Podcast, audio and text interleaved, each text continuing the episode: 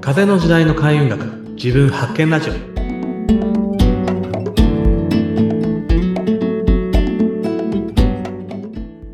はい、えーこんにちは、えー開運とパワーストーンの人豊ビこと豊原隆ですナビゲーターの北村明子です。今日もよろしくお願いします。はいお願いしますさあ、2024年始まって、まあ、まだ間もないんですけれども、そうですね。これ撮ってる段階ではまだ間もないですよね。うん、なんか今年はちょっと年始からいろいろこうありましたよね。いやほんとちょっとびっくりしましたよね。僕あのちょうど1月1日そのタイミングで言うと異常な睡魔があって あのええ。寝てたんですよ。へえ。だから、うちは、あの、香川県なので、はい正直その全く揺れなかったとは思うんですけれども、はい。本当に後でなんか地震があったの知ってびっくりしましたよね。うん。その次の日のね、なんか航空機の、ジャうんルジャルだっけ？あれも、なんか、びっくりしましたね。ネットで流れてきて。そうなんね、連日でしたからね。ですよね。でもなんか他、僕よく知らないですけど、他にもなんかちょこちょこ、なんかいろいろあったんでしょ？そう、あのうん山手線とか、なんかね、それぐらいしか、あの、キーワードしか知らないんだけど。うん、あとね、ニュース見てたらね、火災も多かったですね、あちこちで。あそうなんですか。まあでも冬って火災多いっていうイメージもあるんですけど、うんまあでも本当に今ね、なんか、未だに、まだね、なんかいろいろ避難されてる方とか、状況的、僕の知り合いとか友人、仕事仲間も、あの、何人かちょっと被災してて、あらまあ、ひどいことにはなってないみたいなんですけど、皆さんえ、あみんな、あの、確認が取れていたんですけど、なんか水が使えない人とか多い。うん。断水とか、うん、ライフラインやばい人多いですね。本当大変だなと思って。うん。本当にね、うん。ここういうのって、トヨピーさんのなんか感じたりするんですか？いや、まあ、感じたりというか、ちょっとこの辺わかんないですけど、あの、僕の周りで、なんか眠くなったと頭痛が起こったって人は何人かいたんで、なんか関係あるのかもしれないですよね。やっぱりえーよく言われる話ですけど、あの、大きな、その、気象的な、なんか、ちょっとイイベントというか何かがあるときっていうのは。はい。まあでもね、なんか、うーん、みんなちょっと不安になりそうな一年のスタートなので、うんまあ、じゃあそこを、なんていうんですかね、解消していくような、うんうんうん。テーマの話の方がいいのかな、みたいな感じはああ。もうぜひぜひ、なんかね、そうなんですよ。ちょっと、なんか年明けていきなりね、そういうちょっと大変なことが起こったので、なんか、新年のスタートらしく、そうですよね。うんまあ、やっぱりそのね、こういったなんかちょっと大きなネガティブな出来事があると、はい多くの人がね、なんか、ちょっと、なんですかね、心に不安がちょっとは 染みつくというか、うん。うん、なんか今年もっとやばいこと起きるんじゃないかなとかっていうふうに思う方結構多いと思うんですよね。はいうん。で、まあ実際やっぱりこの20、まああの、そうですね、去年もそうだし、大きな変化が起こっている、まあちょうど本当にもうど真ん中を生きてるような感じなので、うん。まあなんか起こる可能性はもちろんあるんですけれども、うん。ただ、そこを、やっぱりじ、あの個人のレベルで言うと、はいあんまりそこをなんか感じてるとうん、感じてるというか、そこに、まあ、フォーカスとしてしまうと、自分の運気とかも下がるし、うんうん。良くないことが実際引っ張られてくるっていうことはやっぱあるんですよね。ああ、えやっぱあれですか？ね、テレビとかつい見ちゃうけど、見すぎない方がやっぱりいいんですかね？えっと、そこと自分を切り離せる人は別に見ても大丈夫なんですけれども、はい。あの、すごく感情移入したりとかうん、不安な中、その恐れを煽るような出来事を見てしまって不安が、うんあの膨らむようなタイプの人は見ない方がいいですね。ああ、そこはね、集合的無意識の世界で繋がっちゃうんですよね。だから、うん。あの、例えば、そうですね、えー去年の、あの、安倍さん、安倍首相の、元安倍首相の、えーあれですよね、事件があった時とかにも、はいすごいやっぱりメンタルやられた人とか多かったし、うん。うん。まあ、あとはその、今回の震災もそうですけれども、あの、3.11のね、あれ以降で毎年そのタイミングになるとちょっとメンタルが、あの、沈む人がやっぱ多いんですけど、それって多くの人が、まあ同じ、えーネガティブな事象に対して意識を向けることによってうん、なんていうんですか、クラウドの世界というか、あの、集合的無意識の世界ってあの、クラウドみたいな感じなんですよね。うん。みんな繋がってるんですよ、実は。で。クラウド、クラウドなんです。で、言ったらテレビとかを見ると、そこを想起させるじゃないですか。うんで、みんながそこの感情のその、雲みたいなところに繋がって、はい。みんなの悲しいとか、なんかふ、まあ怖いとか、辛かったとか、いろんな感情っていうのが、自分と、まあ流れ込んでくると言ったらあれですけど、そう、そういうことが起こるんですよね。そ、ま、まさにクラウドだから、なんか目に見えないところで、なんかこう繋がってしまうって感じですね。そうです。あの、潜在意識よりもそら、さらに深いところにあるような部。分ですね。はい。あそこも、ーその個人の領域じゃなくなっていくんですよ。うん、うん。そう。だから、あの、引き寄せとかっていうのもそういったところで起こるし、はい。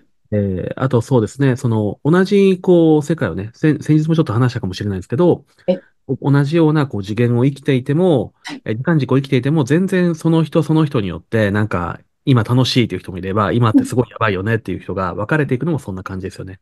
それぞれの、なんもか、その、思い込みとか、そういったカテゴライズに分かれていくんですよ。そのクラウドが。それぞれ別のクラウドを使ってるような感じなんですよね。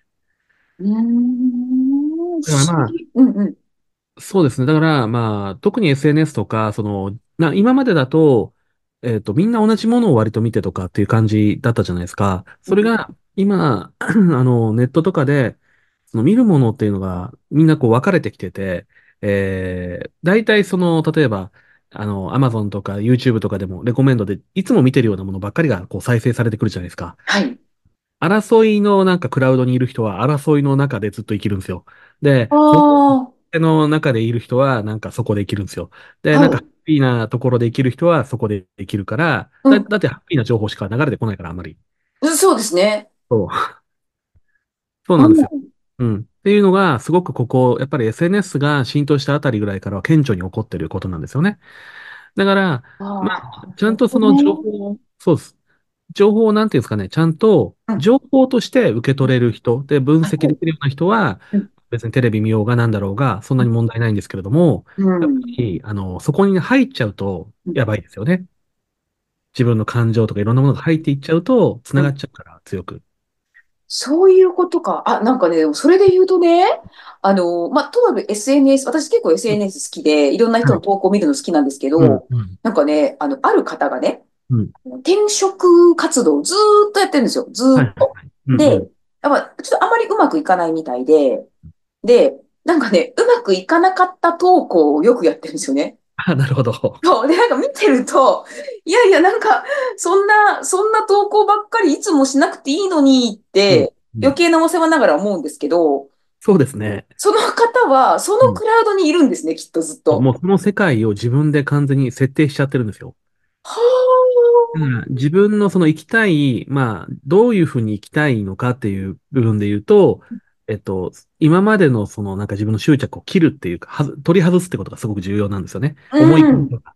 うん。で、まあちょっとここからが、なんかその、今回ちょっと話した方がいいかなって思ってたことなんですけど、まあええ、浄化ってやつですね。浄化についてみたいな。浄化。はい。で、うん。えっと、ちょっとマニアックな話は、あの、多分次回とかにしようと思うんですけど、うん。前、前振りだけでも、予告だけでも。えっと、例えば浄化って、うん。まあ、なんですかね、パワーストーンとかスピリチュアルの世界では割と言われるんですけれども、ちょっはい。となんかそういう特殊なものだと思ってる方がいらっしゃるかもしれないんですけど、まあ、ただ、その、なんていうんですかね、エネルギーとか、エネルギーって言って、まあ、この表現難しいんですけど、人の念であったり、そういうなんかエネルギー的な情報みたいなものっていうのは、はい。いろんなものに、なんていうんですかね、こう、移っていくんですよ。例えば、あの、熱とかが、例えば、えっと、熱いお湯を冷たい部屋に置いておいたら、だんだん温度が冷めて、周りが少し暖かくなるみたいな感じで、熱が移動するみたいな状態うん。で、エネルギー的なものも、例えば、じゃあ、パワーストーン、僕は専門ですけれども、えー自分が石をつけてたら、確かに石は周りの邪気から自分を守ってくれる要素もあるんだけど、自分のストレスとかネガティブな感情とかも石は実は吸ってたりするんですよね。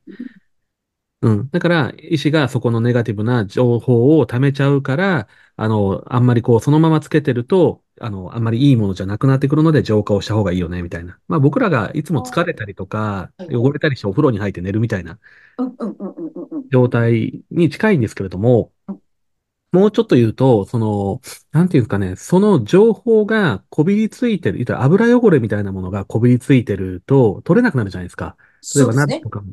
うん。すぐになんか汚れたらすぐ洗えば割と簡単に取れるんですけど、うん。あの、放置しておくとどんどん取れなくなるじゃないでうん。すか。そうですね。うんあの感覚に近いんですよ。はあ、あわかりやすいですね。確かはい。に、油汚れもすぐ洗うん。ったら落ちるけど、置いとくともうシミになっちゃう。そうなんです。で、それは思念とか、その、うんその感情とか考え方とか執着とかいろんなものが実は情報としてうん、まあ、情報エネルギーみたいなものとして僕らはい。の、えー周りにはめちゃあるんですね。で、例えば、あの、すごい有名になった、その、こんまりさんのあの、片付けの、なんか、ときめく、ああ、ときめきの魔法。はいはい。うん。あれとかは、あの、本当そうだなって思っていて、う僕はすごいん。苦手なんですけど、あの、それをやるのが、うんうん。あの、例えば、古いものうんうん。に、何ですかね、服とか、はい。あんまり使ってないものとか、うんでもやっぱ取っておくっていうのは、うんうん。あの、なんていうんですかね、それが自分がものすごい好きなもの、例えば、感情的にそのものを見たりつけたりするとハッピーになれるものって全然いいんですけど、ええ。そうじゃないもので古いものって結構昔の自分の思念とか執着とかエネルギーがこびりついてるっていう状態のことが多いんですね。うんな、なんか、なんか、なんかね、イメージ的にわかります。はい。だかうんら、うんあの、変わろうと思っているときに、うんあの、結構、例えば引っ越しして、例えば断捨離するといいよとか、いろいろあるんですけうんど、うんうんまあ、そういうのも含めて、あの、ふ古いエネルギーとか、そうんの、まあ、例えば不安とかそういうのもそうですよね。思い込み、さっきのその転職の人もそうですけども、うん結構それが自分の感情とか潜在意識とかにあるんだけど、自分が普段使ってるものとかにもそのエネルギーがついてるから、そこを外そうと思うんだったら、物から変えた方が、まあ、浄化した方が早いかもよってこともあるってことですね。ああ、な、なんか、うんうそうなんだ。やっぱりじゃあ、古いものいつまでも持ってくってあんま良くないんですね。そうです。まあ、古いものもそうだし、あと体とかでもファスティングとかもある種の浄化みたいなもので、ああの、あ、プチ断断食みたいなやつですよね。あれも。結局体の中に、その、まあ、本当は必要のないようなものをたくさん取って麻痺してきてるわけですよね。どんどんどんどん。うん。そしたら、その脳がもう判断できなくなってきて、脳にそういったその添加物とかいらないものの情報がめっちゃ溜まってるわけですよ。で、一旦抜いてあげて、その油汚れじゃないですけど、それをきれいに仕上げると、ちゃんと自分に必要なものを選ぶっていうセンサーが働くようになるんですよね。うだから、まあ。パワーストーンとかもそうなんですけど、基本的な原理って割とあの全部一緒なんですよ。うんうんうん。で、とりあえず、あの、払ってきれいにしてやろうねみたいなところっていうのはうん結構一緒だったりするんですよ。うそん。そうなんだ。そう。だから、ええやっぱり不安を感じてるとか、自分のネガティブな思い込みとか、そういった、うん、まあ、2024年以降、なんか幸せに生きたいなと思ったら、うん。その自分の、なんていうんですかね、ネガティブな状態にいさせてるものを、の根源をですね、少しずつでもね、取っ払って、うん綺麗に仕上げると、だいぶ変わりやすいよね、みたいな感じですよね。うわー、ちょっとそれ、それめちゃくちゃ、あのー知りたいですね。ちょっと次回以降、また詳しくお聞かせいただけますか？具体はい。的に。はい。もうできるだけ、まあ具体的に、ちょっと思いつきで話してる部分もあるので、あの、ちゃんと資料がないので、あっち行ったりこっち行ったりしますけどあね。全然いいはい。です。全然全然。あ、もうはい。いろんな方面から聞かせてください。はい。はい、ありがとうございました。はい。ありがとうございます。